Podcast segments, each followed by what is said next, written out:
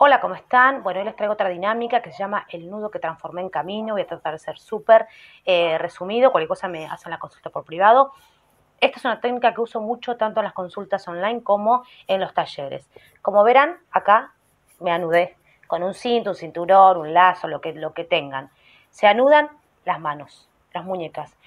La primera instancia es que piensen qué situación los está atando a ustedes, los está anclando al no, a no avanzar o a llevarlos a una vida de insatisfacción. Puede ser el, trabajo que tengo, la pareja que tengo, la dependencia emocional, que a veces es hace cuatro años me separé y, todavía estoy enganchada en esa historia, algún vínculo familiar que esté roto, o también puede ser sentir culpa, sentir vergüenza, lo que sea, pero que ustedes sientan que se están anclando. Una vez que identifican la situación, lo que tienen que, que analizar es qué función cumple en su vida eso. ¿Por qué? Porque muchas veces la funcionalidad que pesa mucho, es la que utilizan las personas que en forma inconsciente se ponen en un personaje de víctimas, de que todo les pasa a ellos por algo o porque el mundo está contra mí y no como protagonistas de que somos responsables de lo que nos pasa. Por supuesto, esto se trabaja en terapia, no es de un día para el otro, pero estoy diciendo que tomen situaciones que no son tan profundas para que ustedes vean cómo se puede desatar un nudo y hacerlo camino. Una vez que ven qué funcionalidad, funcionalidad les da, por ejemplo, no sé, hace cuatro años me separé y todavía miro el pasado, ¿Cuál es la funcionalidad?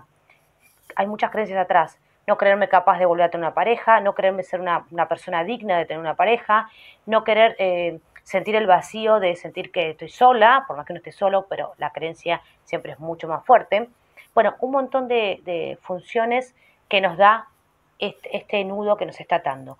Entonces, una vez que identificamos las creencias, es decir, ¿para qué estoy en el lugar en el que estoy? Que es un lugar, obviamente, que no me gusta, que me ancla, que me, que me detiene, que no me deja avanzar. ¿Para qué estoy?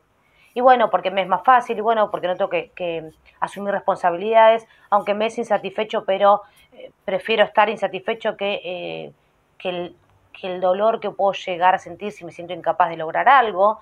Siempre lo desconocido a veces trae mucho, mucha ansiedad, mucho, mucho miedo de ver qué puede llegar a pasar cuando en realidad es la puerta a la libertad. Entonces, una vez que empiezan a, darse cuenta de qué función tiene y, cuál es la situación que los está atando, van a empezar a desatarse. Lo voy a hacer corto, por supuesto, para decir, bueno, esta creencia que yo tenía de, eh, por ejemplo, estoy mirando atrás porque no me quiero sentir sola, ok, la primera creencia es dar la vuelta y decir, ok, estoy sola. ¿Qué hago en el tema de estar sola? ¿Cómo me siento? ¿Cómo voy a llevar mi vida adelante? ¿Qué pasa si estoy sola? ¿Me hace mal? ¿Me hace bien? Bueno, una vez que se van desatando, esto va a quedar como un camino lo que usen, no importa lo que usen, va a quedar recto. Entonces, acá ponen la postura de hoy. Ok, hoy tomé la decisión, hoy me pasa esto, hoy reconozco que soy una, persona sola. Sola quiero decir sin pareja, no sola porque tengo mi propio amor. Y si no lo tengo, empezar a desarrollarlo. Y en la otra punta, ¿a dónde quiero llegar con esto? Quiero llegar a sentirme plena, estar contenta conmigo misma, sentirme cómoda con la soledad también, la soledad que elijo, eh, que es una soledad de libertad. Entonces, en este camino, desde el punto que parten hoy, van a ir poniendo metas cortitas. ¿Cómo avanzo para llegar a esta punta, ¿no? Al objetivo final.